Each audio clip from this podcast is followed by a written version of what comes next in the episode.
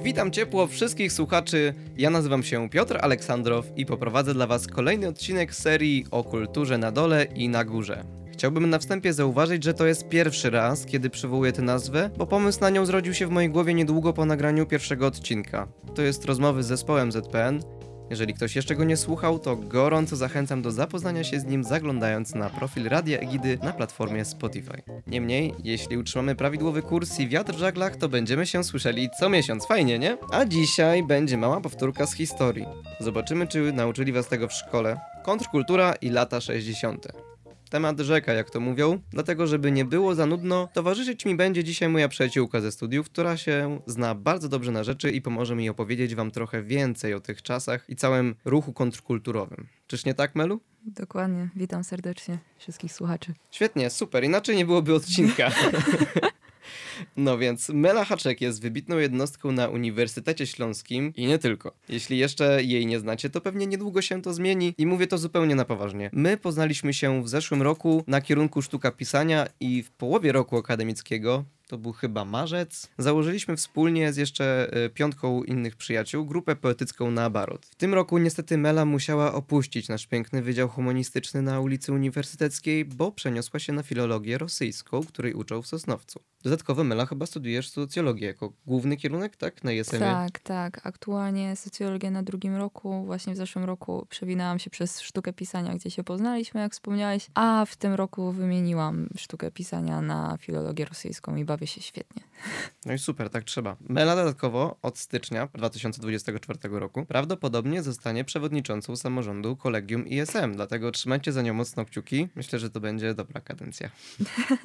tak, tak. Masz już jakieś pomysły? Eee, no, czekają nas duże rzeczy w przyszłym roku, bo w marcu obchodzimy dziesięciolecie kolegium, więc, że tak powiem, no, w historycznym momencie przyjmuję stery. Mm, ja się tam też konserwowałam w tym samorządzie jako wiceprzewodnicząca przez zeszły rok, więc powiedzmy, że mam przygotowanie, że zostałam przeszkolona, więc mam nadzieję, że będzie dobrze, ale no, myślę, że to świadczy jak najlepiej o tej strukturze, czy o placówce, której anarchista potrafi dojść tak szybko do władzy. tak, Mela nie rozstaje się nigdy z tym naszyjnikiem, jest y, wielką propagatorką anarchii i myślę, że to jest, to jest też dobre nawiązanie właśnie do lat 60., ale może o tym za chwilkę, bo co, o czym my będziemy dzisiaj mówić? Myślę, że skupimy się na latach 60., wydarzeniach z lat 60., e, z perspektywy zarówno globalnej, jak i z perspektywy Stanów Zjednoczonych i Wielkiej Brytanii. Zahaczymy trochę też o Polskę, bo Szkoda by było pominąć nasz mm. piękny kraj. Um, Ale też się w wielu kontekstach pojawia po prostu, nawet jeśli chodzi o tę kontrkulturę na zachodzie, czy to właśnie jako mm-hmm. na przykład sklep z odzieżą, o którym będziemy mówić, o którym opisuje Jane Dycki, bo myślę, że to jest, mm, to warto zaznaczyć, że jakby pozycjami, do których będziemy się odwoływać i nazwiska ich autorów będą się na pewno przewijały nieraz przez tą audycję, czy też podcast. To jest, mam na myśli Jerzego Jarniewicza i książkę All You Need sceny z życia kontrkultury, naszego zeszłorocznego laureata Nike. Tego, chyba mhm. tak, tak, chyba w zeszłym roku został albo w tym. No i lata 60. trwa Rzekąt Kultury Jenny Diski. No, to są takie dwa główne źródła, chociaż no, ja zaznaczam, że w temacie kontrkultury siedzę od lat, więc pewnych rzeczy po prostu nie jestem w stanie dokładnie sprecyzować skąd wiem. Ale no, głównie będziemy oscylować wokół tych dwóch pozycji. One są krótkie, bardzo przyjemne do czytania i bardzo bogate w treść, więc jak najbardziej polecamy wszystkim, którzy się zainteresują tematem, czy interesują się, ale nie dotarli do tych pozycji. Moją uwagę bardzo przyciągnęła właśnie książka Jenny Diski, lata 60., e, bo pokazuje przede wszystkim e, perspektywę e, z Wielkiej Brytanii. No bo kontrkulturę, lata 60., hipisów, wszystko co jest związane, muzykę, która wtedy zaczęła powstawać, Dorsi, czyli Jim Morrison, Jimi Hendrix, jak to tam jeszcze śpiewał? No Jezu, Janis Joplin. Janis Joplin, właśnie. E, Rolling Stonesi, Beatlesi. No to oni w większości pochodzą, kojarzymy ich z e, USA, no ale Rolling Stones i wielka, cała masa artystów, którzy po prostu są z, z wysep... E, Wysp Brytyjskich. Wysp Brytyjskich, tak, dziękuję. no też emigrowało i dawało koncerty, więc przez to można też e, często mylić ich pochodzenie. Tak, no też przez to, że po prostu tak działał rynek muzyczny, że niektórzy się albo nie wybijali jeszcze w Wielkiej Brytanii, tylko dopiero wybili się, gdy wyjechali do Stanów, albo w momencie, kiedy osiągali sukces, no to jakby wtedy must have to było zorganizowanie trasy po Stanach Zjednoczonych, tak? No i wtedy ich pozycja w rynku muzycznym się jakby ugruntowywała, jakby no, w Stanach Zjednoczonych się zazacał po prostu ten rynek muzyczny, no po prostu on tam najbardziej prosperował i to był taki, też takie potwierdzenie i jakby taka aspiracja wszystkich tych muzyków, żeby tam finalnie trafić. No to był też dobry grunt, prawda, no bo jednak Stany z kapitalizmem już dosyć wcześnie wystartowały. Tak, jakby Stany zostały stworzone jako państwo kapitalistyczne. Wolny rynek na pewno do tego pomógł. No niestety, ale Europa była zniszczona bardzo po wojnie II wojny światowej, e, wcześniej przez pierwszą, ale skupiamy się na tej drugiej połowie XX wieku, więc e, no Ameryka była po prostu dobrym gruntem na takie właśnie działania. Tak, no też jakby w niej y, powstała popkultura, kultura popularna, którą jakby, której powstanie w ogóle zaczyna lata 60., bo jakby tutaj trzeba zaznaczyć, że mówimy o latach 60. jako jakimś koncepcie, na co zwraca też uwagę Jenny Diski, że jakby całość, ca, nie tylko kontrkultura, ale wszystkie te zjawiska są wpisane w jakby ideę lat 60., ale jeśli chodzi o historyczne ramy czasowe, to mamy, na, to tak umownie zaczyna się, przynajmniej kontrkultura zaczyna się w roku 65, kiedy właśnie powstaje e, kultura, znaczy no powstaje, no to, to nie był jeden moment, tak, ale jakby tworzy się kultura popularna, zarówno w muzyce, jak i sztuce, a kończy się gdzieś w okolicach roku, mm, tam chyba ona wymienia 75, chociaż Tak, ale ona podaje te ramy bardzo tak umownie, tak, no bo umownie. to jednak chodzi o to, że zaczęły się te lata 60. jako takie, jakie my znamy. Tak. Te wszystkie idee, one wyrosły, zakwitły w zasadzie właśnie w połowie tych, tej dekady. Tak, no tak. i trwały trochę dłużej, no bo większość zespołów, jak sobie też e, zobaczycie lata wydania pierwszych albumów, no to jest to rok albo 67, albo 69, 68. Oscylują gdzieś właśnie w drugiej połowie połowie tej dekady i później rozwijają się w 70. latach. No ale ja na moment chciałbym jeszcze wrócić do tego opisu, żeby przybliżyć naszym słuchaczom, no, tak, e, tak. o czym będziemy w zasadzie dzisiaj mówić. E, tak jak wspomniałem, skupimy się na tej e, perspektywie globalnej z naciskiem na Wielką Brytanię i USA i wspomniemy też, będziemy wspominać Polskę. Kontrkultura rozumiana z tej perspektywy jako rewolucja społeczna, której korzenie tkwią właśnie w tych e, dwóch największych, w, w tych dwóch krajach. Poruszymy tematy takie jak zimna wojna, czyli wyścig zbrojeniowy głównie między byłym Związkiem Radzieckim a Stanami Zjednoczonymi. Układ ten nazywany jest też podzielonym światem. Popart, mm. dzieci kwiaty, inaczej hipisi, rock, bitnicy, branie kwasów, wojna w Wietnamie, Rolling Stones, Beatles, antypsychiatria, sztuka performance'u. A to jest tylko wierzchołek góry lodowej, ponieważ karty historii z tego okresu są gęsto zapisane z naciskiem na tematy społeczno-polityczne. Można powiedzieć, że był to okres rodzenia się prawdziwej demokracji i dochodzenia do głosu jednostek. W tym okresie nie tylko młodzi Amerykanie buntowali się przeciwko systemowym opresjom na tle rasowym, płciowym czy światopoglądowym. Spójrzmy na przykład na Azję. Od roku 43 do 71 trwała w niej konsekwentna dekolonizacja regionu. W Europie z kolei rewolucja społeczna osiągnęła kulminację pod koniec 1989 roku. Okres ten nazwany zostanie przez historyków jesienią ludów. Mówimy tu oczywiście o procesie, który doprowadził do upadku komunizmu w Europie Środkowo-Wschodniej. Trochę tego jest. Także już zaczęliśmy trochę tłumaczyć, czym jest ta kontrkultura, jak ją można interpretować, jak ją można zrozumieć, więc rozwijmy to teraz. Tak, ja, ja tutaj e, w jakby przedstawieniu, takim ogólnym zaznaczeniu, czym w ogóle jest kontrkultura, posłużę się definicją przyjętą przez Jerzego Jarniewicza w jego książce. Mm, on e, określa kontrkulturę jako ruchy nie tylko odrzucające porządek społeczno-polityczny, ale też projektujące powstanie alternatywnych form życia społecznego, będących zaprzeczeniem kultury oficjalnej. Czyli ona jakby nie tylko się buntują, ale też tworzą coś w zamian za to, co członkowie tej kontrkultury odrzucają. E, no i teraz wobec czego się buntowali, jak wyglądały lata 60. No Jarniewicz określa to jako czas nienaruszalnych hierarchii. Jakich hierarchii? No, takich, że mężczyzna jest przed kobietą, dorosły przed młodym, rozum przed ciałem, pieniądze przed duchem, elita przed pospólstwem, a biały przed czarnym, ale też lekarz przed pacjentem, nauczyciel przed uczniem, artysta przed odbiorcą. No i te relacje, ta relacja nadrzędności, ta, te, te hierarchie po prostu nakreślały czy naznaczały całość życia społeczno politycznego, tak? No, no ja myślę, że wszyscy pamiętają, że lata 50. no to taki okres tych czarno-białych filmów, gdzie mąż przychodzi, wraca z pracy, bo to on zarabia na rodzinę, on jest tym e, breadwinnerem tak zwanym, a żona w pięknych sukienkach, prawda, w groszki czy w inne tam wzorki po prostu tak. zajmuje się dziećmi, gotuje, pięknie wygląda i to jest w zasadzie jej cała rzeczywistość. No. Tak.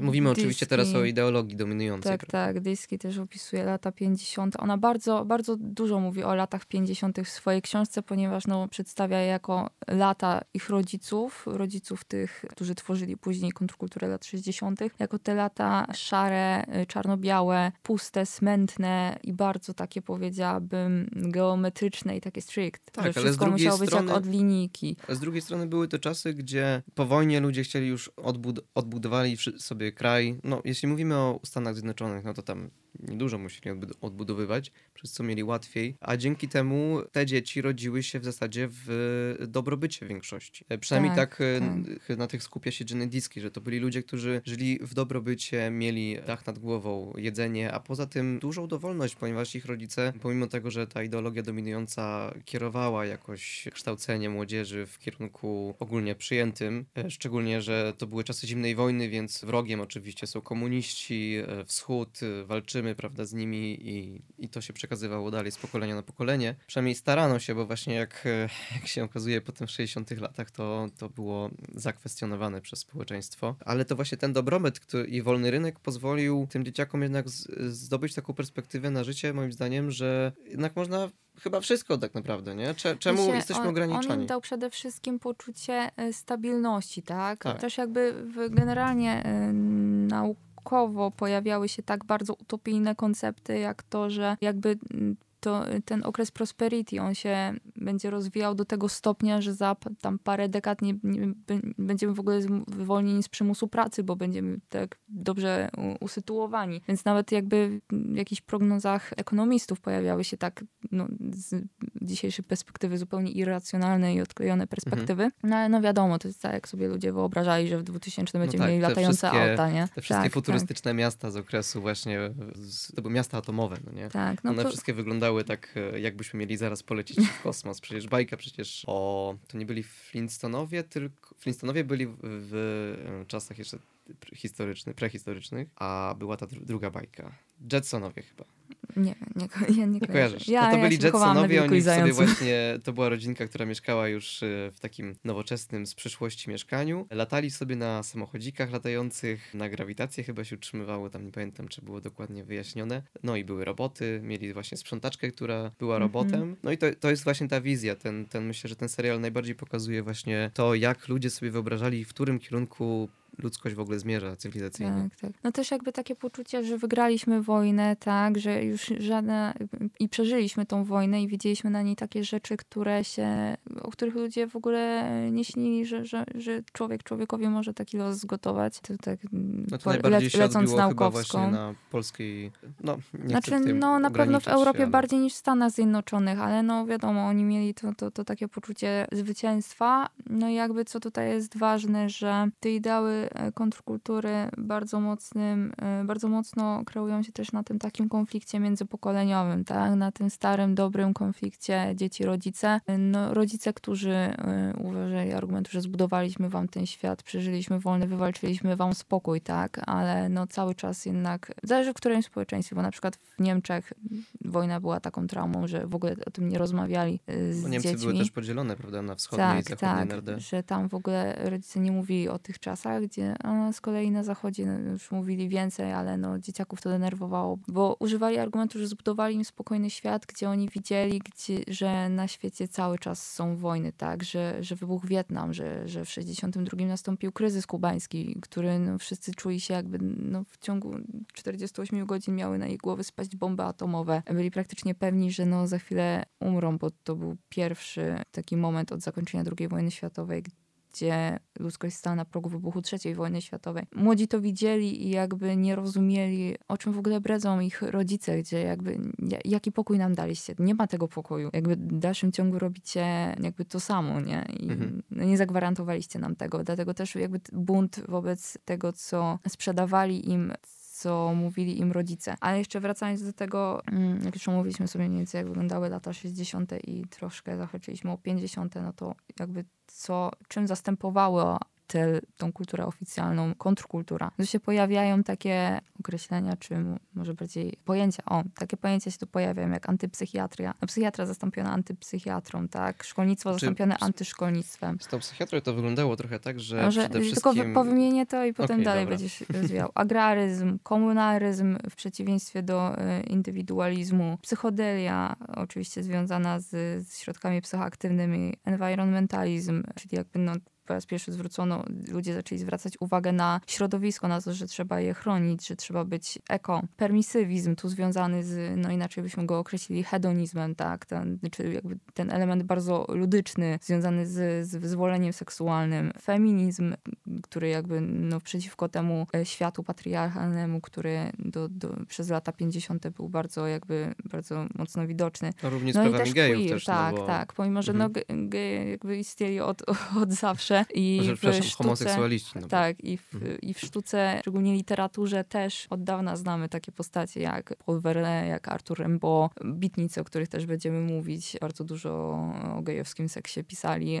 To jednak wtedy ci ludzie zaczęli wychodzić na ulicę i jakby domagać się swoich praw na większą skalę. No i oczywiście jeszcze wyzwolenie rasowe, tak, z tej dyskryminacji rasowej. No, sporo się działo. No i religia też religią Orientu zastąpiona, tak, jakby ten tak, zwrot tak. w Bliski Wschód. Ale właśnie skupiamy się na latach 60., a myślę, że tutaj bardzo wiele zasług mają sami bitnicy, którzy w latach 50. zaczęli no, wyrastać jak grzyby po deszczu. Przywołajmy tak. jakieś największe nazwiska w tym momencie. Tak, no, William Burroughs. William Burroughs, Allen Ginsberg.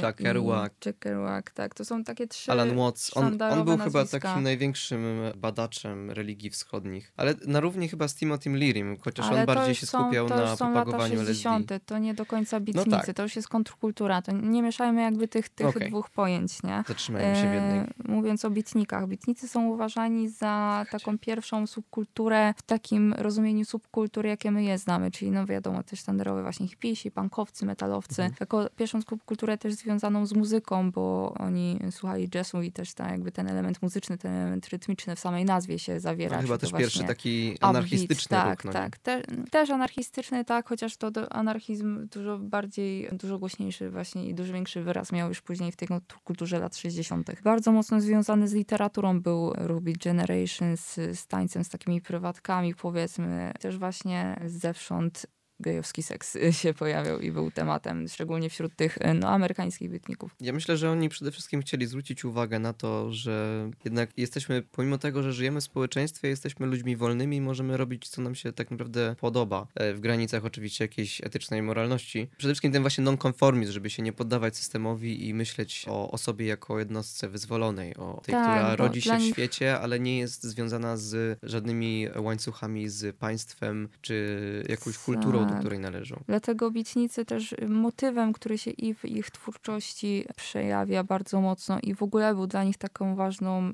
rzeczą, takim elementem czy wyrazem tego, tego dążenia do wolności, tego nonkonformizmu jest podróż. Bardzo często związana z podróżą jakby samochodem przez powiedzmy całe Stany Zjednoczone. To jakby mniej więcej na tym się opiera taka Biblia Bitników, czyli powieść w drodze Jacka Kerouaka. Tak, to jest taka sztampowa opowieść. To jest taki, tak. To... Symboliczny najbardziej chyba utwór. Tak, no taki manifest tego pokolenia. Mhm. No więc właśnie ta podróż była taka bardzo znacząca. No i co to, co to jeszcze? Znaczy, swoją drogą, ich nazwa, skąd się wzięli bitnicy, no Wikipedia podaje, bo najprościej sobie tutaj zajrzeć e, do Wikipedii, jak każdy może, no to zacytuję. Jako przymiotnik słowo jest to związane ze zmięczeniem, przegraniem z angielskiego beaten, to be beaten. Jest też nawiązanie muzyczne, czyli upbeat czy on the beat, to jest w rytmie, z rytmem, być w rytmie, wszystkie skojarzenia, które można, także um, tak, ten rytm stąd wzięli swoją nazwę właśnie tak, ten rytm rytmu. też był bardzo ważny przez to, że właśnie ta subkultura też była związana z muzyką, której słuchali właśnie jazz, trochę powiedzmy rock and roll, chociaż on dopiero później nabierał Właśnie od jazzu się zaczęło tak naprawdę, tak, jazz później jazz, też miał, jazz. no bez jazzu nie byłoby tak naprawdę muzyki popularnej, tak, więc... Tak, to plus no w ich twórczości też widać tą, tą muzyczność, tą rytmiczność przede wszystkim, mniej niż muzyczność. Ja bym tu chciała też jeszcze powiedzieć o tych trzech głównych nazwiskach wśród bitników, bo jakby takim mhm. najbardziej, o i też jakby styl ich był bardzo charakterystyczny, którym po prostu wejdźcie sobie i zobaczcie Jacka Kerouaka. On jest, e, on jest takim, no, idealnym bitnikiem, że tak to ujmę. Czyli no, spodnie jakieś z garnituru, ta koszula, która ma krótkie rękawy podwinięte, taka nonszalancka fryzura. Myślę, że tak, tak mniej więcej się styl bitników. Ale taki mhm. niechlujny też był. No oni to, to było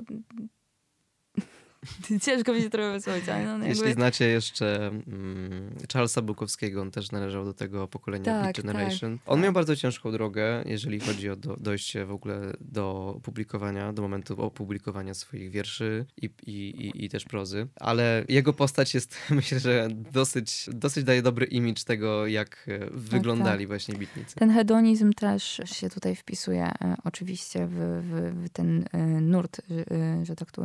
To, chyba pierwszy taki, w ogóle literatura Beat Generation to była chyba pierwsza taka, pierwszy taki nurt, jeśli chodzi o literaturę amerykańską, który był tak faktycznie znaczący, no bo wcześniej to wszystkie nurty tworzyły się w, jakich, w literaturach różnych innych państw. Ale też chyba jedna z takich najmocniej burzących właśnie ten porządek świata, starających się zrobić kontrowersje swoimi dziełami. Znaczy oni, nie wiem, czy oni to robili do, do końca e, celowo. Tak, no jakby ich, ich bohaterami byli poeci wyklęci, tak? No tutaj się wracamy znowu do Francji, znowu do tych nazwisk, Rimbaud w szczególności, mm -hmm. ale też Walt Whitman, który był jakby Blake, w ogóle się William. uznaje za prekursora w ogóle wszystkich nurtów kontrkulturowych w Stanach Zjednoczonych. To, była meta, to był poeta amerykański. No tak swoją drogą, to fun fact, mam urodziny wtedy co Walt Whitman, więc fajnie. no, ale jeszcze wracając do tych, do tych e, trzech nazwisk, no to jakby Jack Kerouac to jest ten taki bitnik z krwi i kości, to jest twarz Beat Generation, to jest jeden z głównych twórców i on jest związany z tą subkulturą. Z tą subkulturą. Później mamy Alena Ginsberga, poetę też amerykańskiego pochodzenia żydowskiego. On tworzył z bitnikami, żył w tamtym czasie, ale przez to, że no bo Kerouac zmarł w 69 roku, więc jakby on, on się no, kończy po prostu i twórczość, i swój żywot jeszcze w latach 60., tak, tak. więc jakby zostaje tylko przy tym związany z tą kulturą beat, tak. Ginsberg pożył trochę dłużej, o wiele dłużej. No, w 97 I on taki najbardziej jest, mm, on jest takim guru, czy taką ikoną tej już kontrkultury lat 60. naszego dzisiejszego tematu, tak? On, jego najbardziej znane zdjęcie to jest chyba z protestu tam o, bardzo mocno działał na rzecz legalizacji marihuany i y, no w ogóle był, i też jego poemat Skowyt jest jednym z takich um, polscy, polscy hipisi warszawscy mieli na przykład Skowyt, każdy miał swoją, swój egzemplarz wydrukowany i hmm. zawsze przy sobie nosił, nie? E, Też bardzo, bardzo polecam, bo to też jest jedna z, z ważniejszych e, rzeczy w literaturze dwudziestowiecznej, no, w szczególności amerykańskiej. Warszawy, nie wiedziałem o nich.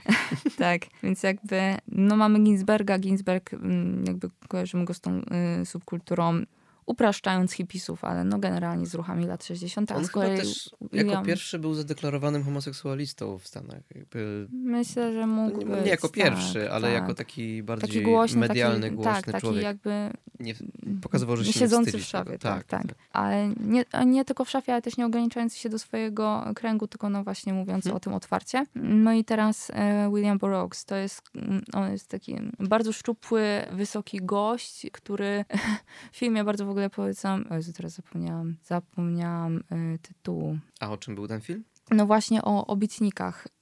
Kill Your Darlings, tak film, y, który właśnie przedstawia wygramy tych, tych wszystkich osób, o których teraz mówimy, no to on jest kojarzony właśnie z tego, że taki wysoki, bardzo szczupły, y, inteligent, który wszystkie imprezy przesiadywał w wannie i próbował wszystkich możliwych narkotyków, żeby tylko mieć odlot. On jest bardzo kojarzony z, z, z wszystkimi opioidami, opiatami i wszystkim tego typu. No on jest z kolei e, ikoną subkultury punk i w ogóle tego nurtu. No, Nagi Lunch Burroughsa czy Ćpun Burroughsa to jest jakby taki kawał literatury, który jest wymieniany przez wielu wielkich rock'n'rollowców jako ta książka, która albo jest dla nich bardzo ważna albo bardzo mocno wpłynęła na, na, na, na kształtowanie się ich, y, ich gustu muzycznego, ich osobowości. E, Kurt Cobain wymieniał chyba Nagi Lunch, z tego co kojarzę, jako jedną z, z, z najważniejszych dla siebie książek. Brooks też później mieszkał, w, też był zadeklarowanym gejem i mieszkał w swoim, gdzieś w środkowych Stanach Zjednoczonych, jak już przestał tam się kręcić wokół Nowego Jorku, jak już mieszkał gdzieś tam w tym swoim domu, to różni twórcy, różni pisarze przyjeżdżali do niego e, na lunch właśnie, e, żeby się po prostu z nim spotkać, no bo to naprawdę była ikona, w szczególności dla punkowców. Patti Smith ma z nim e, zdjęcia, dla niej był też bardzo ważny, więc on,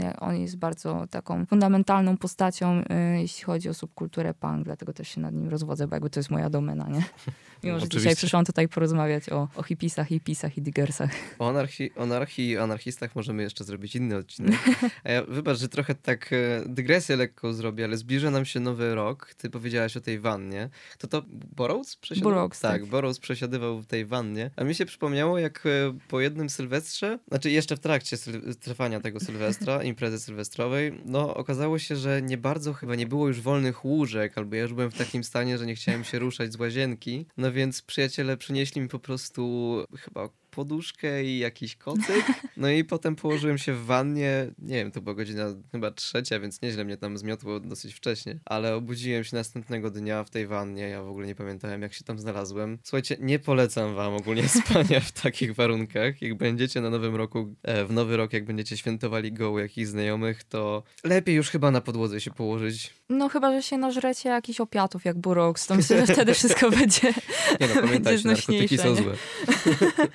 tak, no nie namawiamy, nie? No chyba, no wiadomo. Ludzka zawahania. to się wytnie. Nie no. E, oczywiście narkotyki są złe, ale o narkotykach e, będziemy dzisiaj też sporo mówić, bo był to okres, kiedy królowała marihuana, LSD, czyli kwas. Co tam oni jeszcze brali? Całą masę tych mm. opioidów przede wszystkim, czego oni nie próbowali. No. Znaczy nie, nie, nie. Oni na lata 60 są bardzo specyficzne, jeśli chodzi o branie narkotyków. na dyski, przede wszystkim. No. Na psychodelikach. Przede wszystkim tak. psychodeliki. Tak. Wtedy też nastąpiło w ogóle y, odkrycie psychodelików na szerszą skalę. Nie pamiętam teraz, jak się nazywał ten, y, ten gość, który jakby opisał LSD. Ten od... od Timothy Leary. Timothy Leary. On był profesorem a wydaje mi się, że, że ktoś inny w ogóle odkrył LSD. To był gość, który się go najadł, wsiadł na rower i jechał do domu bardzo długo. Coś takiego było. Jest o nim, e, wydaje mi się, film na, na, na Netflixie. Okej. Okay. Znaczy na pewno Timothy Leary był wielkim propagatorem e, tak, LSD. Tak, i jakby on był propagatorem zdecydowanie. Jest taka teoria, że gdyby nie było Timothy'ego Leary, to nie powstałby w ogóle ruch hipisowski, bo on był takim kapłanem właśnie, który rozdawał to LSD. Napisał całą książkę o tym, jak e, LSD może poprawić, e, to jest chyba polityka ekstazy. To była wizja świata, w której ludzie pojednani za sprawą LSD wiodą bogate życie duchowe, jak mhm. cytuję tutaj Wikipedię znowu. Ale tak, on był bardzo głośną postacią. On był chyba dwa razy wyrzucony wyrzucony z uczelni amerykańskiej, to był chyba Harvard, jeśli się nie mylę. E, był tam profesorem, tak. Mhm. Również był psychologiem, filozofem, pisarzem. No, na, na to, jak y, narkotyki były stosowane w latach 60. przez, przez jakby ludzi siedzących w tej, tych kontrkulturowych klimatach, zwraca uwagę Dyski. Tak, no, on mówi, bardzo ładnie to opisuje tak, i porównuje przeci- też do tak, współczesnego to sposobu. współczesnemu braniu narkotyków też temu, jak na przykład brano narkotyki w latach 50.,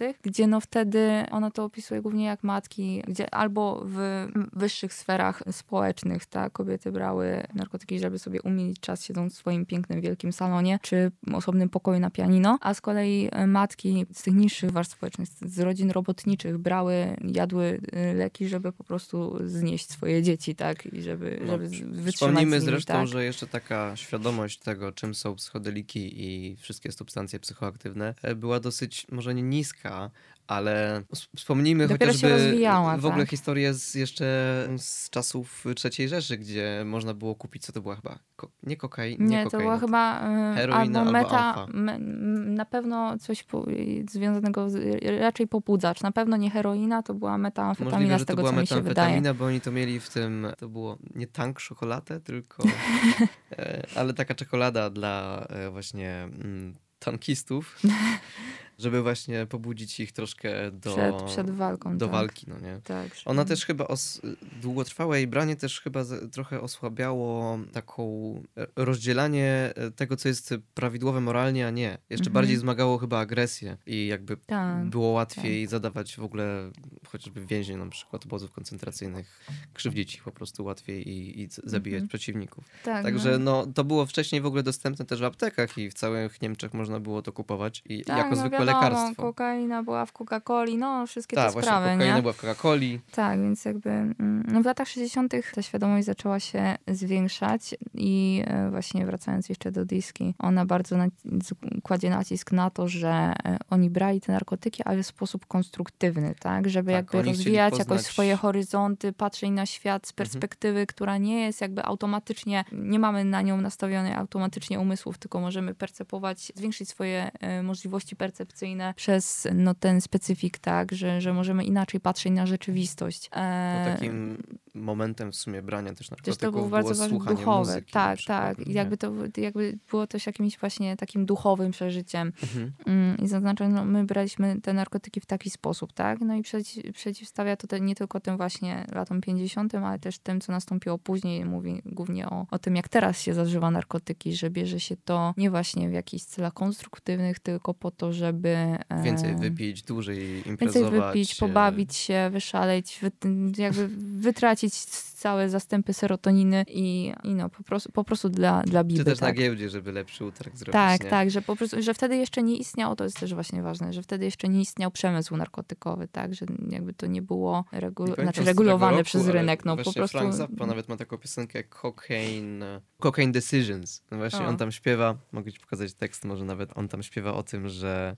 właśnie finansjerzy, tam wszyscy gracze na giełdzie podejmują decyzje pod wpływem brania kokainy i tak. fajnie, fajnie hejtuje ich właśnie za to, że muszą to brać, bo inaczej tych decyzji po prostu nie są w stanie podjąć. Tak, bo, bo też... Um... I to jest z roku, już mówię, to jest e, z roku 83, więc już troszkę tak, później. Tak, bo właśnie chodzi o to, że e, krytykuje też dyski nie tylko branie narkotyków teraz przez nas, dosłownie jakby przez ludzi w naszym wieku, tak. Nie, no my nie bierzemy, broń Boże. Tak, ale chodzi mi jakby, że on, bo mówi o nas jakby o, o, o ówczesnej młodzieży, tak? No tak, tak ale, ale też właśnie mówię o tych latach 70. i latach 80. E, szczególnie, gdzie właśnie no, rock and roll był wtedy w mainstreamie, tak? Wtedy takie podgatunki jak hair metal, hair rock, e, hard rock w szczególności, czyli wszystkie zespoły typu Bon Jovi, Motley Crue, te sprawy. E, no przez to, że oni mieli środki, no i że jakby byli w mainstreamie, tak? No to wtedy przez te wszystkie biurka wszystkich tych wielkich menadżerów, no jakby kilogramy kokainy się przelewały. No tak, no, no przecież no chociażby Tylko po to, żeby Led Zeppelin, się oni królem, kiedyś chyba tak? ogarnęli sobie wielką halę, gdzie przyjechała ciężarówka wypełniona kokainą i zrobili mhm. wielki po prostu kopiec z tej kokainy i wszyscy ją zażywali. E, tak, I to było tak. Led Zeppelin, a z Wielkiej Brytanii. A kto tam jeszcze? No, no Ozzy Osbourne. Ozzy Osbourne. No, tak. W zasadzie więc... na większość koncertów też przynoszono LSD i rozdawano tak. w zasadzie charytatywnie wręcz. Tak, ta znana scena z filmu Dirt, też, który jest na Netflixie, gdzie Ozzy wciąga mrówki, bo po prostu miał takie ciśnienie, więc no, więc no, jakby to, to też kry, krytykuje dyski, no bo z kolei w latach 70., w szczególności w kręgach punkowych, zdecydowanie tutaj na pierwszy plan wychodzi heroina. No w latach 60. też jakby ta świadomość i w ogóle narkotyki zaczęły się pojawiać na szeroką skalę przez to, że weterani Wietnamu je zaczęli przywozić. W ogóle przywieźli uzależnienie od narkotyków do Stanów Zjednoczonych, no bo po pierwsze stres pourazowy, po drugie to, że potem tym, ile widziałeś i co tam się działo, nie byli w stanie się jakby no po prostu wrócić do normalnego życia, tak? Bardzo często też była... zostawali bez niczego, trafiali na ulicę. No tutaj takim bardzo obrazowym przykładem tego jest w filmie Forrest Gump, Pułkownik. Tak on się nazywał Pułkownik, nie pamiętam teraz jak miał na nazwisko, ale... E, ten na wózku. Tak, ten na wózku, Tak, on, no. to był chyba Pułkownik. Tak, no to właśnie jakby przez, głównie jakby epidemia um, No ale też przecież e, narkotyków filmie, została przywieziona przez żołnierzy, po, przez W filmie weteranów. musicalowym Hair jest też tam świetnie pokazana scena,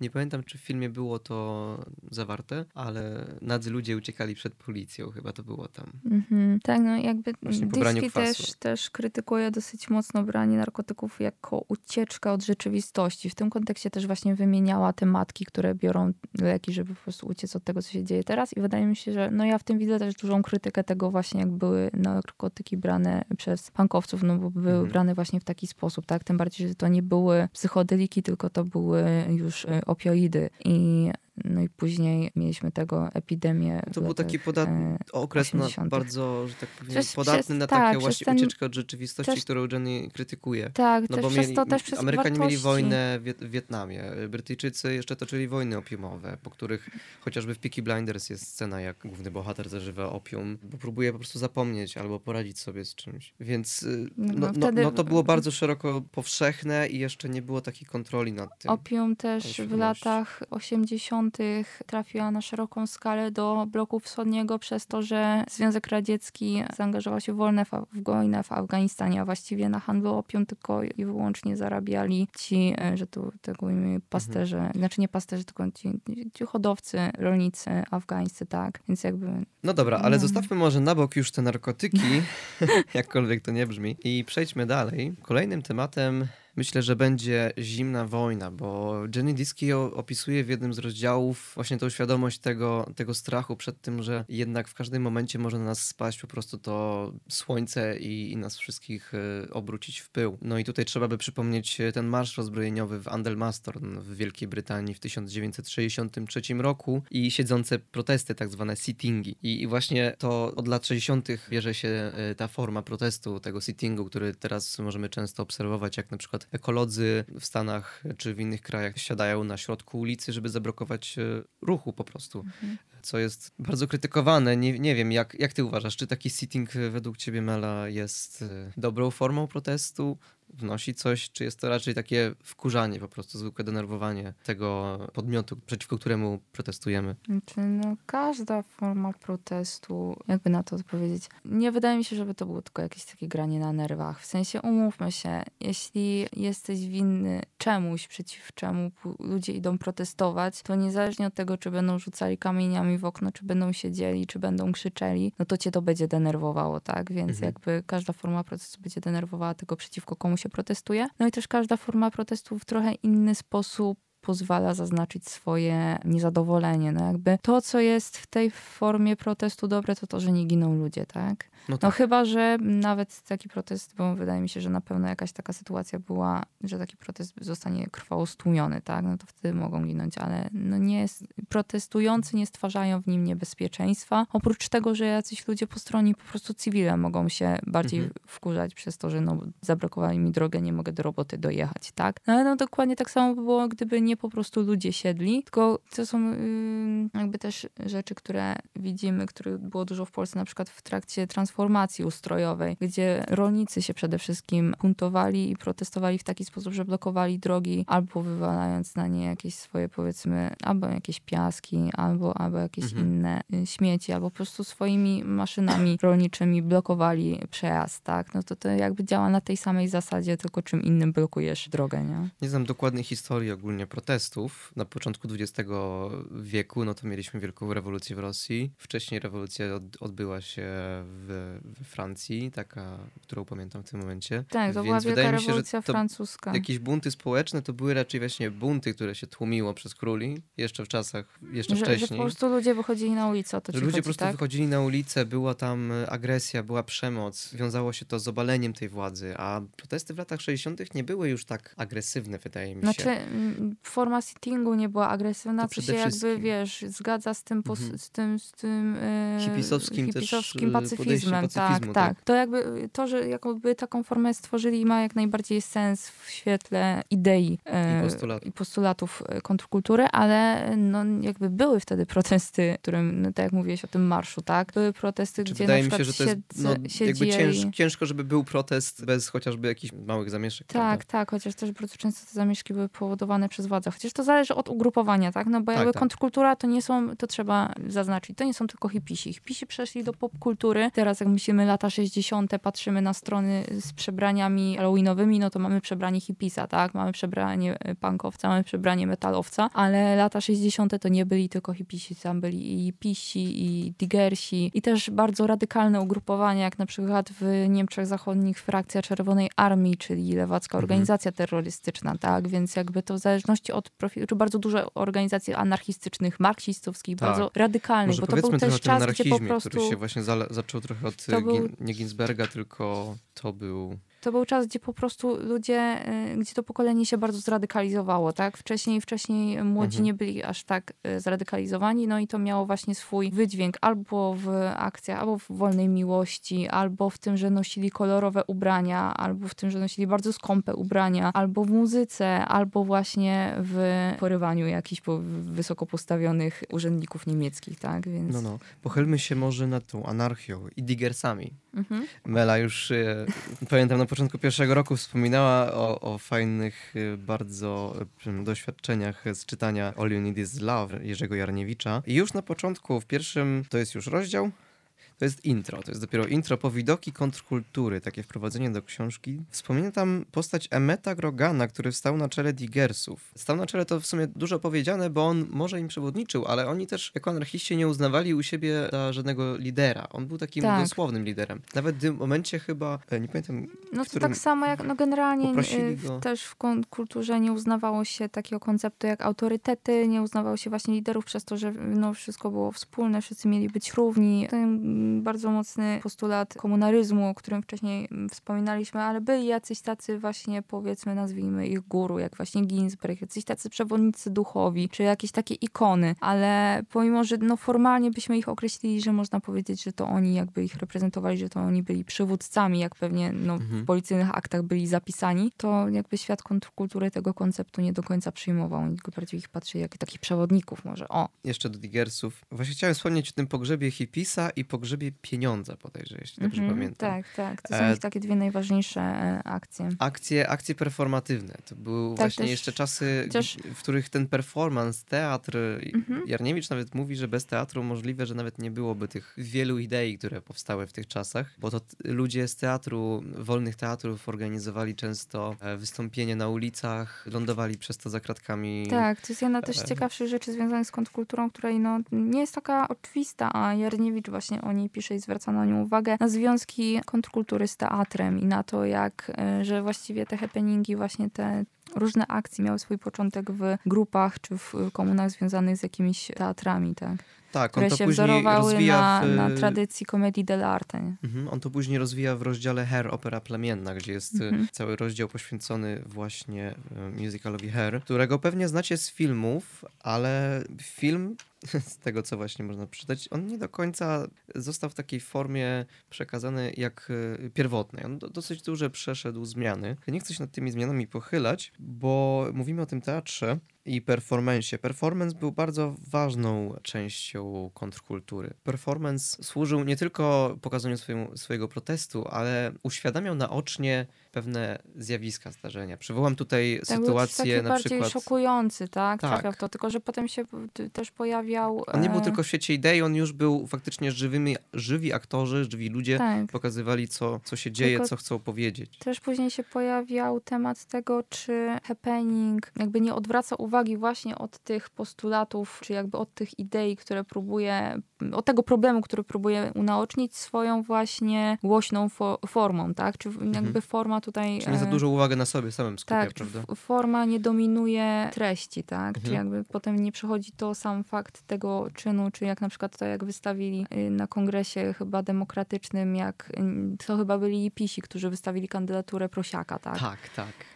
Jak no. na prezydenta. Tak, na prezydenta, tak, zgłosili kandydaturę y, Prosiaka, więc jakby no, no jest zapamiętane to, ale czy pamiętamy jakby co oznaczał ten protest tak? No bo mamy, no śmieszne, no wystawili świnie, tak? No, ale co to symbolizowało, ale co w zasadzie nie? się działo? Bo tam była wielka grupa ludzi, kto był wtedy prezydentem, w ogóle dlaczego tego prosiaka wystawili? Chyba przeciwko Nixonowi go wystawiali, bo nie wiem, czy wtedy jeszcze kandydatura Kennedy'ego była, ale no to był kongres po prostu partii, nie chyba demokratów, tak? Mhm.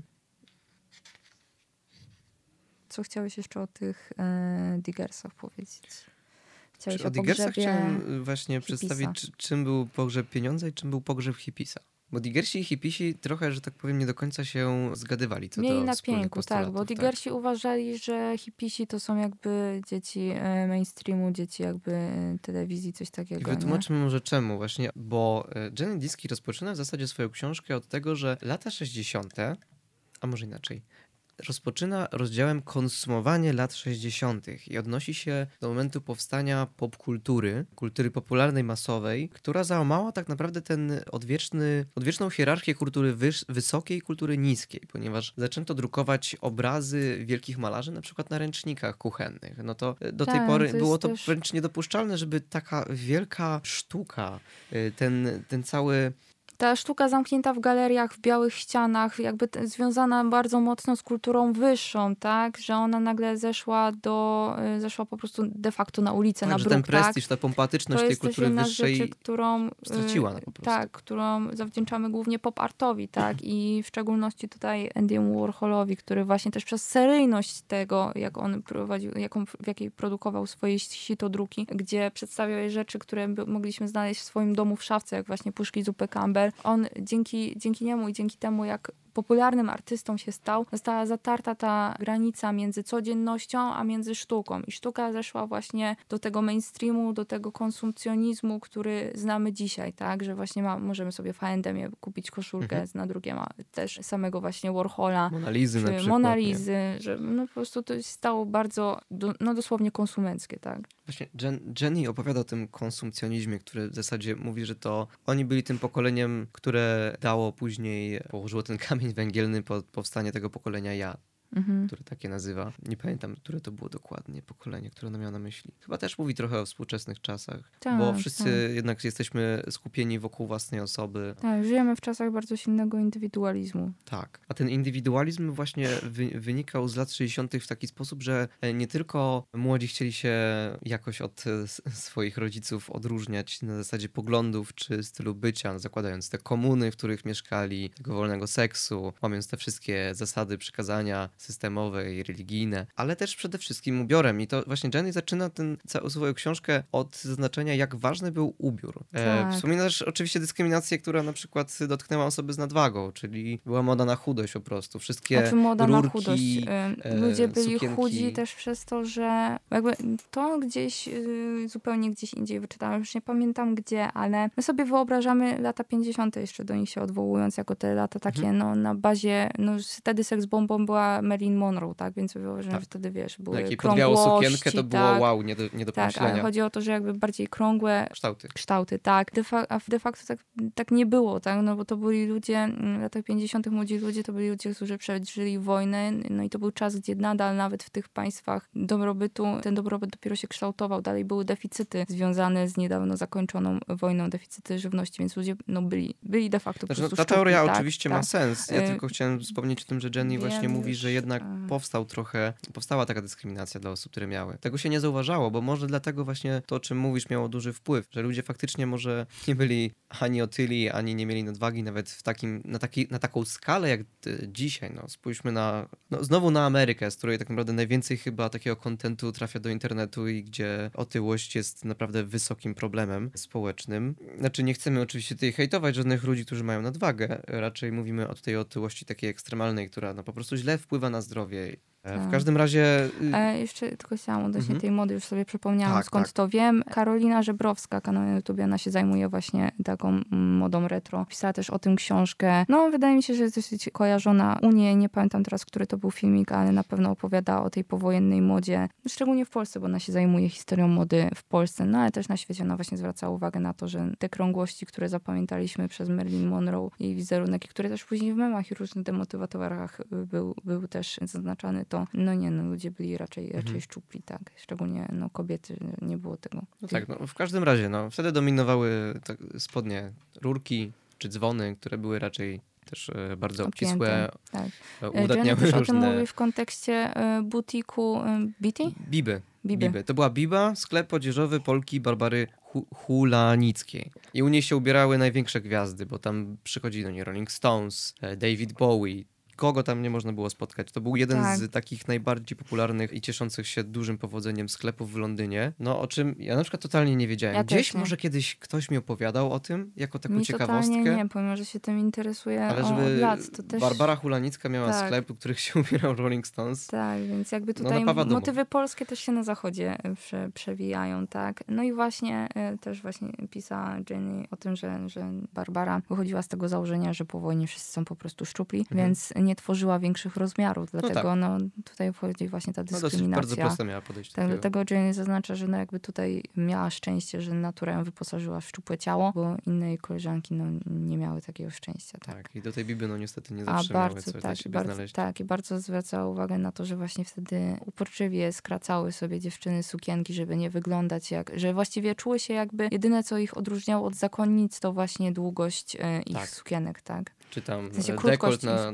sukienek, czy... to było wysokość dwóch, trzech palców tak, chyba. Tak, że to było bardzo fundamentalne dla nich, żeby te sukienki były krótkie, tak. No i też lata 60., jeśli chodzi o modę, to jest czas, gdzie moda się zwraca ku młodym, tak, że jakby cały przemysł się przestawia na, głównie bije w, w młodzież. To tak, jest, ale jest to teraz, też spowodowane tak. tym, no bo że wcześniej oni mieli jakby moda dużo... się kierowała, po prostu y, moda była kierowana do dorosłych, tak, no jeśli chodzi o ubrania dla młodszych, to to były po prostu albo uproszczone kroje czy uproszczone dekoracje tej mody, która obowiązywała u dorosłych, jeśli chodzi o młodzież. No tak, no to były przede wszystkim garnitury dla dorosłych, mniejsza wersja tych, tych ubrań dla dorosłych, tak? tak? No i dopiero w latach 60. moda się zwróciła ku, ku młodym. Jenny też zaznacza, że młodzi mieli e, dotychczas więcej pieniędzy niż więcej pieniędzy niż dotychczas mieli, tak. ponieważ była duża, była duża pomoc od państwa w postaci takich tak, zasiłków, zasiłków socjalnych, że pomoc społeczna, tak, że pomoc społeczna zaczęła się, e, pomoc socjalna zaczęła się rozwijać też w latach powojennych, bo Mieszkali po prostu też musiała, rodziców, tak. więc odkładali pieniądze. Tak, dokładnie. Znaczy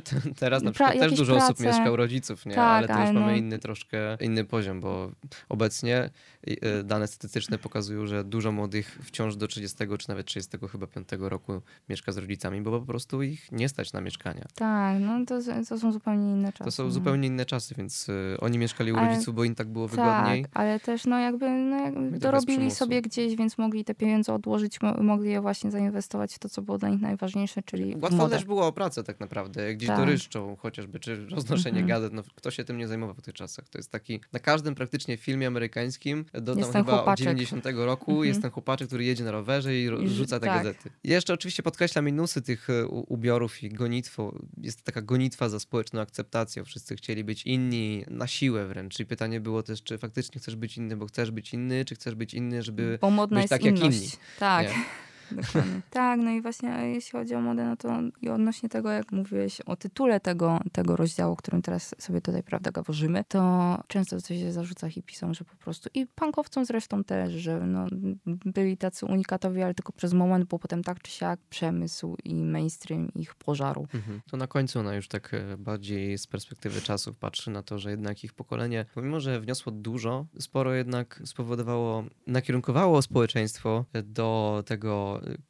konsumowania wszystkiego przede wszystkim i skupianiu się na sobie, nieakceptowaniu tego właśnie, co rodzice mówią, czyli odrzucenie w ogóle wartości, które dorośli jako bardziej doświadczeni. Tego nikt nie brał poważnie. Zawsze ktoś, kto był doświadczony, starszy, nie miał racji, ponieważ młodzi mają nową perspektywę, byli za ideą. Y, mhm. Do, do, dotychczas tak jest. Y, do 30 chyba roku życia człowiek jest bardzo zakochany w tych ideach, później już zaczyna tą pracę, przeobraża się jego sposób bycia. Jenny też o tym dużo pisze tak. i to tak. akurat są takie wartości też, niezmienne. O, tak, no, ten konflikt pokoleń, no to to jest rzecz, o której, która istnieje w kulturze, literaturze i sztuce od stuleci, tysiącleci. No po prostu jest wpisany jakoś w naszą kulturę. Mm, no Jenny właśnie też zwraca uwagę, że co wyróżniało ich pokolenie, to to, że oni chcieli swoim dzieciom zagwarantować to, czego oni jako dzieci nie mieli. To dzieciństwo ich takie wymarzone, wyśnione, takie dzieciństwo baśni, tak? Więc robili wszystko, żeby, żeby jakby w przyszłości następne pokolenia miały to, czego oni nie mieli, a z kolei przeciwstawia to pokoleniu swoich rodziców i pokoleniu też swoich dzieci, że te dwa pokolenia, one już jakby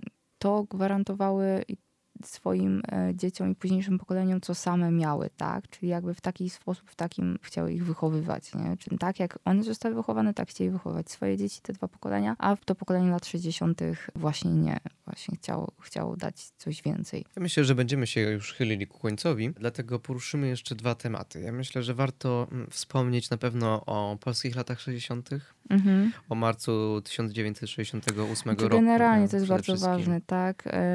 Czyli wielka emigracja. Tak, wielka emigracja też jakby protesty antysemickie. E, tak, lata 60. jako czas, bo lata 60. wtedy jako siłę sprawczą, czy jako grupę społeczną, która była zdolna do buntu i w której się jakby nadzieje na, na bunt i na rewolucję skupiały, to byli studenci, tak. No i 68 to jest rok wielkich buntów studenckich, nie tylko w Stanach, nie tylko w Europie Zachodniej, ale też w Europie Wschodniej, czy na przykład praska, praska to nie była praska wiosna. E, tak, to była, to była praska wiosna. Czeska tak. wiosna, praska, tak, tak. dokładnie, Czyli ale bunty było w studenckie tak. w Pradze, które zostały stłumione przez interwencję Związku Radzieckiego bardzo krwawo. No i właśnie bunty studenckie w Polsce, zapoczątkowane w Warszawie przez to, że z Teatru Narodowego został ściągnięty spektakl Dziady. To był taki punkt kulminacyjny, w którym e, wybuchły strajki studenckie.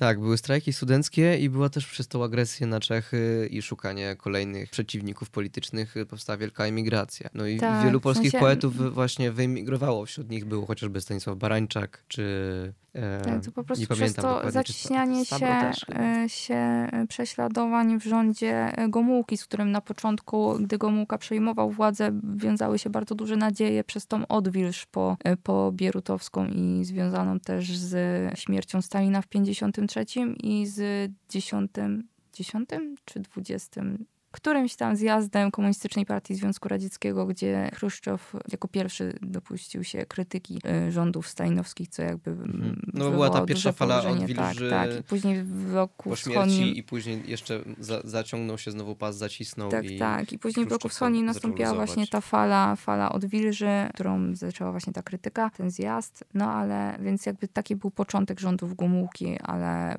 później zaczęły się coraz większe właśnie taki ścisk, coraz większe prześladowania i też zaczęły się pojawiać polityka, bardzo mocna polityka antysemicka i przez tą politykę antysemicką też jakby y, mniejszość żydowska na dużą skalę emigrowała, no bo inaczej co, co ich czekało, no więzienie, no Mhm. i tyle, jako po prostu wrogów No, ustroju. W Polsce no, nie było zbyt kolorowo w tym czasie, ale na przykład takie miejsce jak Piwnica pod Baranami Mhm. bardzo się prężnie tam e, rozwijała e, polska scena artystyczna. No ale nie, nie zagłębiając się w to, jeszcze chciałem wspomnieć o tym, że Jarniewicz e, przywołuje, się przywołuje, powołuje się na e, Jurka Owsiaka, który organizuje od wielu lat już e, polski Woodstock, czyli teraz Poland Rock Festival, jako przykład właśnie takiego konsekwentnego, kontrkulturowego działania w naszych czasach. Bo mówimy o kontrkulturze jako o tym właśnie, o tej dekadzie 65-75, lata 60. Mhm. Zamykamy jednak to w tym, w tym okresie, bo mówimy też o kontekście historycznym w tym momencie. A kontrkultura jako idea, myślę, że ona dalej istnieje. Ona istnieje Tak. chociażby przez te sittingi, przez to, że chcemy się ubierać inaczej. No przecież teraz cały ruch LGBT, queer, gdyby nie ich ubiór, to pewnie nie zostaliby nawet zauważeni, prawda? No, o, co, co jest pierwszego, jak wysiądziemy nawet chociażby na dworcu w Katowicach? No to widzimy wszędzie dziewczyny na, na czarno, czy na kolorowo, przez co możemy poznać, prawda? Że, że jednak tym ubiorem na nowo Tak. próbujemy się młodzi- oderwać od reszty. Że młodzi chcą po prostu wyglądać inaczej. No to myślę, że to jest bardzo podobne, to, co, że to bardzo mm, mocno łączy y, nasze pokolenie z pokoleniem lat 60., jakby to jeśli chodzi o tą aspirację młodzieży. Znowu ponowna jakaś rewolucja seksualna, której Tak. jakby nie, nie oś- w pewnym momencie osiągnęliśmy to, bo przecież była Znaczy- antykoncepcja w Polsce, czy choćby prawa gejów zostały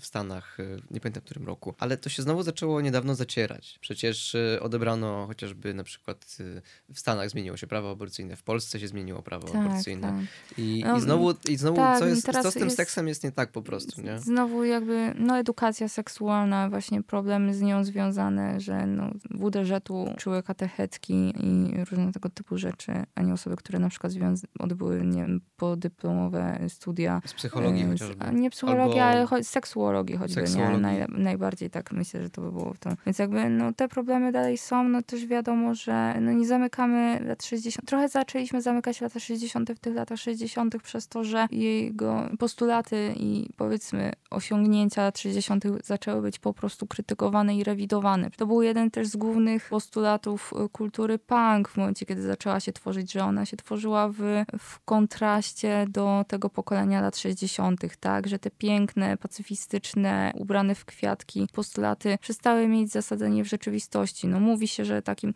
dyski lata 60. rozwija, w sensie jakby ona umiejscawia ten koniec ich gdzieś w połowie lat 70., ale jako koniec lat 60. taki symboliczny przyjmuje się 69, czyli rok 69, kiedy nastąpiły zabójstwa Sharon Tate przez rodzinę Mansona, tak? To jest wydarzenie, które, tak. za które uznaje się koniec tych ideałów lat Nie mówimy 60. o Merlinie Mansonie, żeby było jasne. O Charlesie mówimy Mansonie. o Charlesie Mansonie, który... On zabił żonę, prawda? Czy... Żonę Romana Polańskiego. Żonę tak. Romana Polańskiego. On, on, on należał właśnie do tej części kontrkulturowej, którą z jednej strony się nagłaśnie, bo mówimy tutaj o terrorystach, jako o hipisach terrorystach. Jego postać się pojawia w tym filmie dawno temu w Hollywood na przykład. Tak, tak. Oni no tam na lądują jest... na takim niewysypisku, ale gdzieś poza miastem jest, stoją takie rozklekotane chyba, nie pamiętam, czy to były wozy na uprzęg, czy to były jakieś... Nie wiem, o, nie wiem, o czym ty mówisz w tym momencie. W sensie, no wiem, że chodzi ci o ten film, no to jest...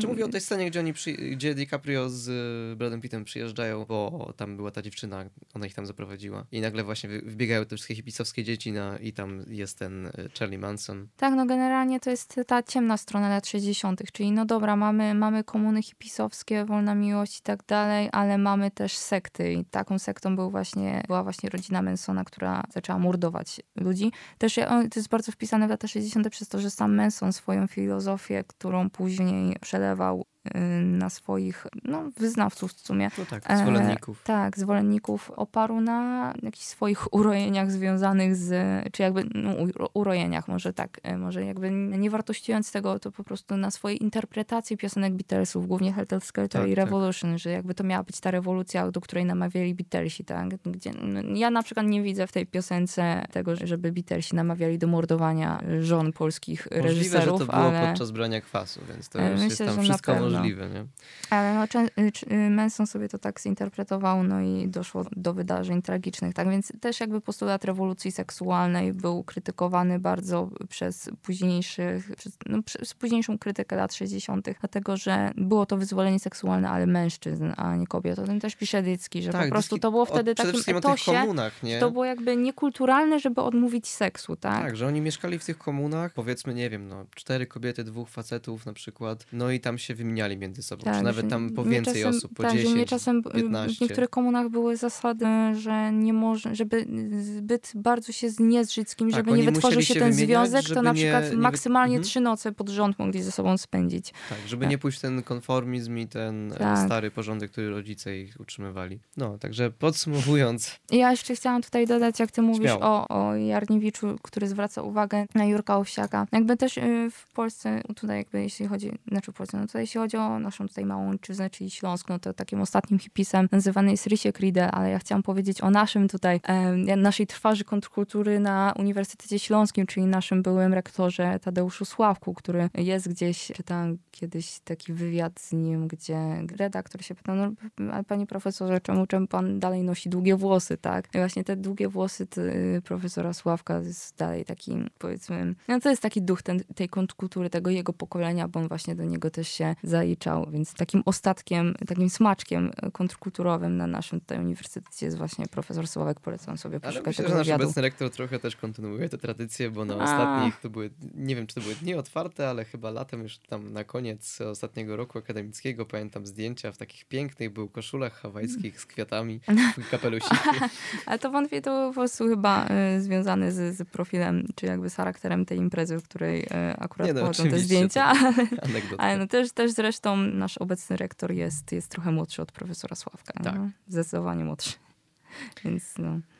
No więc, kontrkultura.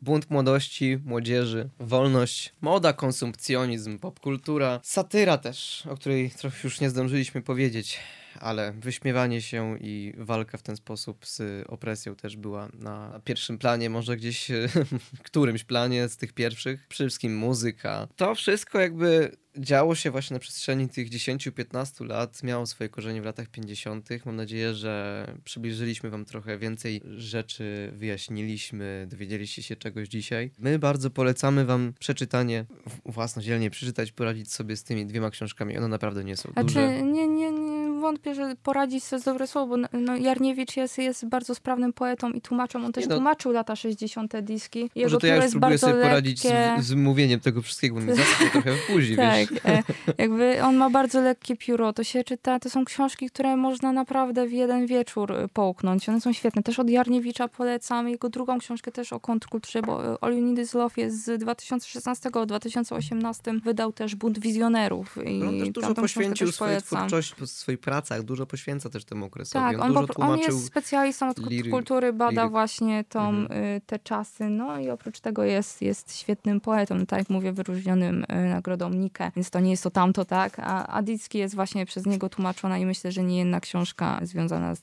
z kontrkulturą jest w tłumaczeniu Jarniewicza. Dlatego Dicki też się bardzo, bardzo przyjemnie, bardzo sprawnie czyta. No ja to dzisiaj połknęłam, tak? Dosłownie dzisiaj. I, i obie książki są bardzo fajnie wydane. Te Jarniewicza są tak w ogóle poprzetykane, poprzetykane zdjęciami. No, są po prostu dobrze wydane, tak? tak, książka jest przede wszystkim bardzo fajna, przykuwa. Na pewno jej nie, nie ominiecie, bo ma czerwone, nie plecki, no, czerwony napis grzbiet, w takim właśnie grzbiet. foncie stereotypowo y, 60 tak? tak? No, i, no i dwie gołe dupy na okładce. No i dwie gołe dupy na okładce. A Jenny, książka Jenny Diski jest w ogóle e, częścią z serii wydawniczej Twarze kontrkultury pod redakcją właśnie Jerzego Jarniewicza i Macieja Świerkockiego, dobrze przeczytałem, tak. Mhm e, wydawnictwo Oficyna i mamy tutaj posłowie też właśnie Jerzego Jarniewicza i czuć, ja na przykład jak czytałem posłowie czułem bardzo mocno, że jest tutaj duża spójność w tym, co Jarniewicz pisze zarówno w posłowiu, jak i właśnie w swojej książce. Jeżeli jesteście właśnie zainteresowani tym tematem lat 60., jeżeli chcecie trochę bardziej zgłębić ten temat, bo są tutaj jeszcze tematy takie jak antypsychiatria, czyli właśnie nowy sposób na rewolucję w ogóle, która do dziś jest odczuwalna. Kiedyś wyobraźcie sobie, no robili lobotomię tak. i uważano, że to jest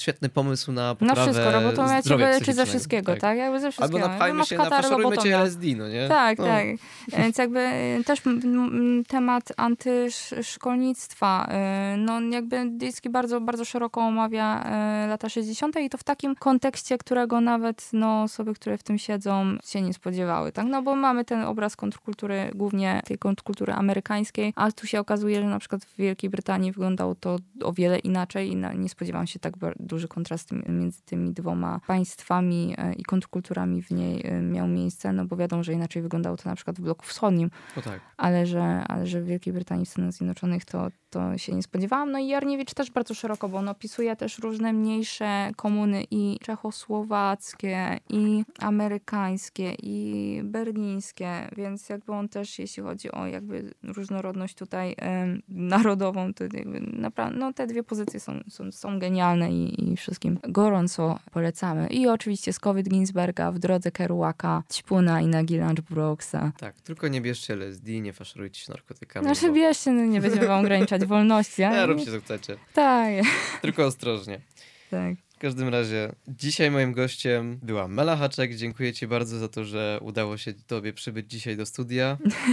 E, Dziękuję za zaproszenie. I za, i za takie w razie oczywiście... gdybyś potrzebował kiedyś jeszcze mojej pomocy, to ja bardzo chętnie tutaj Zobaczymy. Zagoszczę. Może zainteresowanie będzie tak duże, że zrobimy jeszcze kontynuację tego tematu lat 60. Może skupimy się trochę na muzyce, może uzupełnimy tak, coś. Trochę potem A może przejdziemy dalej i trochę może o tych anarchistach pogadamy. O, bo to jest o, bardzo ciekawe. Może, może coś właśnie konkretniejszego, jeśli chodzi o jakieś takie polityczne zagwozdki. Ja Mi to już trochę coś chodziło po głowie. Mamy jeszcze na roku koleżankę, która też bardzo lubi takie anarchistyczne. Zresztą myślę, że wielu z was y, ten, e, ta sub, subkultura, prawda? Ale czego anarchizm? Anarchizm jest? Nie, nie, anarchizm to jest pogląd polityczny. Znaczy tak, jako pogląd polityczny, ale Nie określałem jako... tego osób kulturą. Nie, nie, to, nie, nie. inne, inne okay. tryby. Inne Rozumiem. Tryby. Znaczy jako ten ruch polityczny bardzo tak. wam się podoba, jako młodym naszym słuchaczom. Także tak. dziękuję ci za bardzo wylewną dzisiaj odpowiedź na wszystkie pytania. Tak jak wspomniałem, Mela jest wybitną jednostką i na pewno kiedyś się jeszcze z nią będziecie mieli szansę zapoznać albo jeszcze ją usłyszeć. Na dzisiaj to wszystko. Jako, że ustaliliśmy, że mój, moja seria będzie wychodziła w czwartym tygodniu każdego miesiąca. Wypada nam akurat czwarty tydzień na święta, 23, prawda? Zaczynamy święta. No więc, no, zobaczymy, którego ten odcinek wyjdzie, ale życzę Wam wszystkim udanych świąt, ciepłych, w cieple rodzinnym, cierpliwych, Tak. znośnych. znośnych, odpocznijcie, może nie uczcie się tam. Pamiętajcie, jak nie chcecie, nie musicie spędzać świąt z rodziną. To Tak, to też pamiętajcie, nikt nie taka- zmusza. Weźcie przykład z naszych hipisów dzisiejszych. tak. Oni, oni się buntowali. Jak macie się przeciwko czemu buntować, to się buntujcie, bo jesteście młodzi. Tylko nie rozlewajcie barszczu na brus. Tego naprawdę ciężko wybrać. I uważajcie jedząc, bo jak będziecie mieli białe koszule, no to Tak.